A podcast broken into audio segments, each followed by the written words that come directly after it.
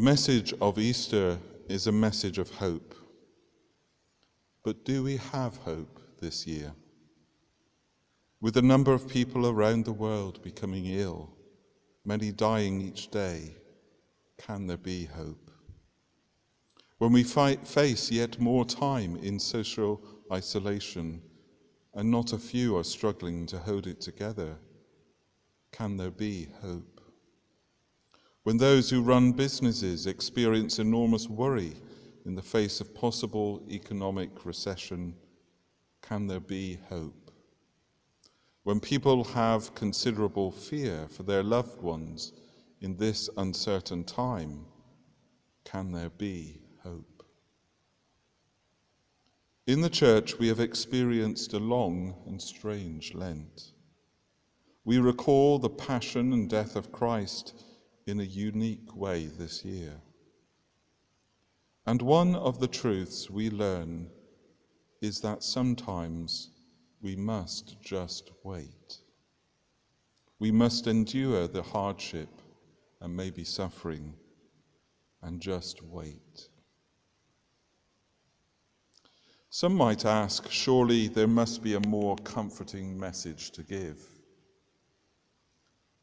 Well, the Easter message of hope is rooted first in truth, rooted in reality.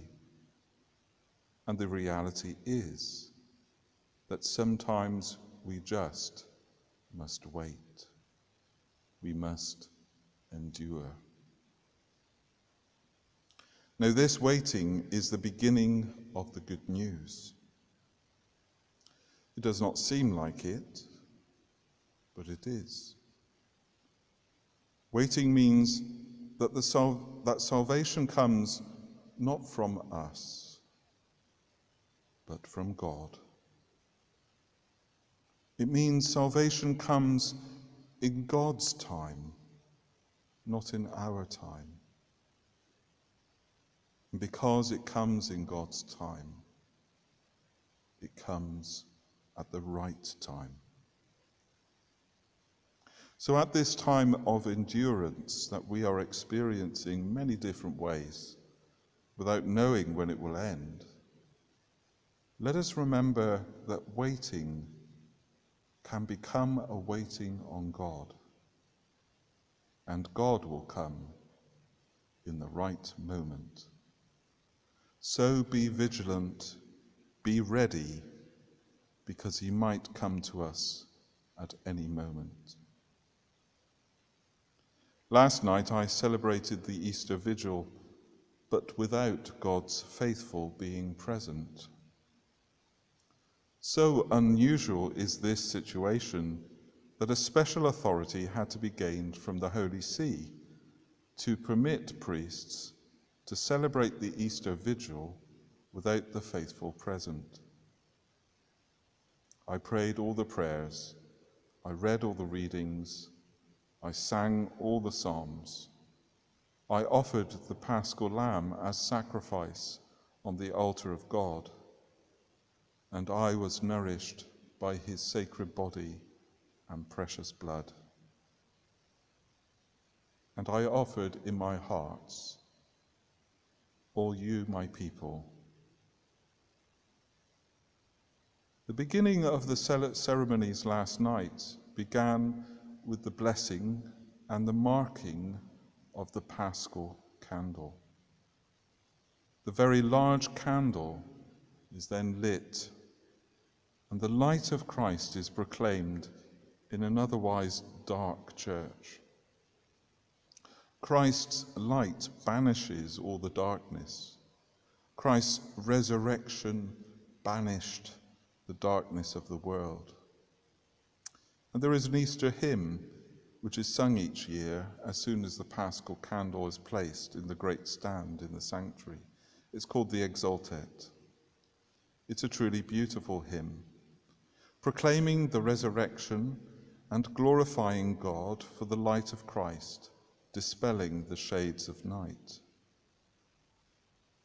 My singing isn't by any means beautiful, but it is a very beautiful thing to sing. And one of the things the Exultet proclaims is that the Easter candle will remain burning through the night to welcome the morning star, to welcome the sun as it rises. The paschal candle in St. Edward's was left burning through the night. It struck me last night that this is a wonderful expression of hope.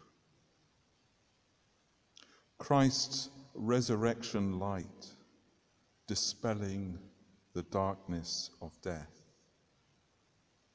It continues burning until the dawn and the whole world is illuminated. And the dawn symbolizes the dawn of everlasting life at the end of time. And this life we experience now until our death is like night in comparison to the brightness and the glory of the life to come. In the church, we do not experience the night of this life without illumination. Our night contains the light of Christ, the lumen Christi, as the liturgy puts it. Christ is with us. His light shines on us. We hear him in his holy word. We perceive the light as we hear the Easter stories of the gospel, and as we pray, his Holy Spirit connects us with him. So, my brothers and sisters, receive the light of Christ from me now. And I invite you to light a candle in your own home and see in it a symbol of Christ bringing his light into our darkness. He never abandons us. We may have to wait, but we wait on God, and we know that when the time is right, if we respond with faith in Him, the darkness of our lives will be dispelled and sadness will be replaced with joy. For truly death is no more, and the life waiting for us is greater and more glorious than we ever imagined. A happy Easter to you all. Amen.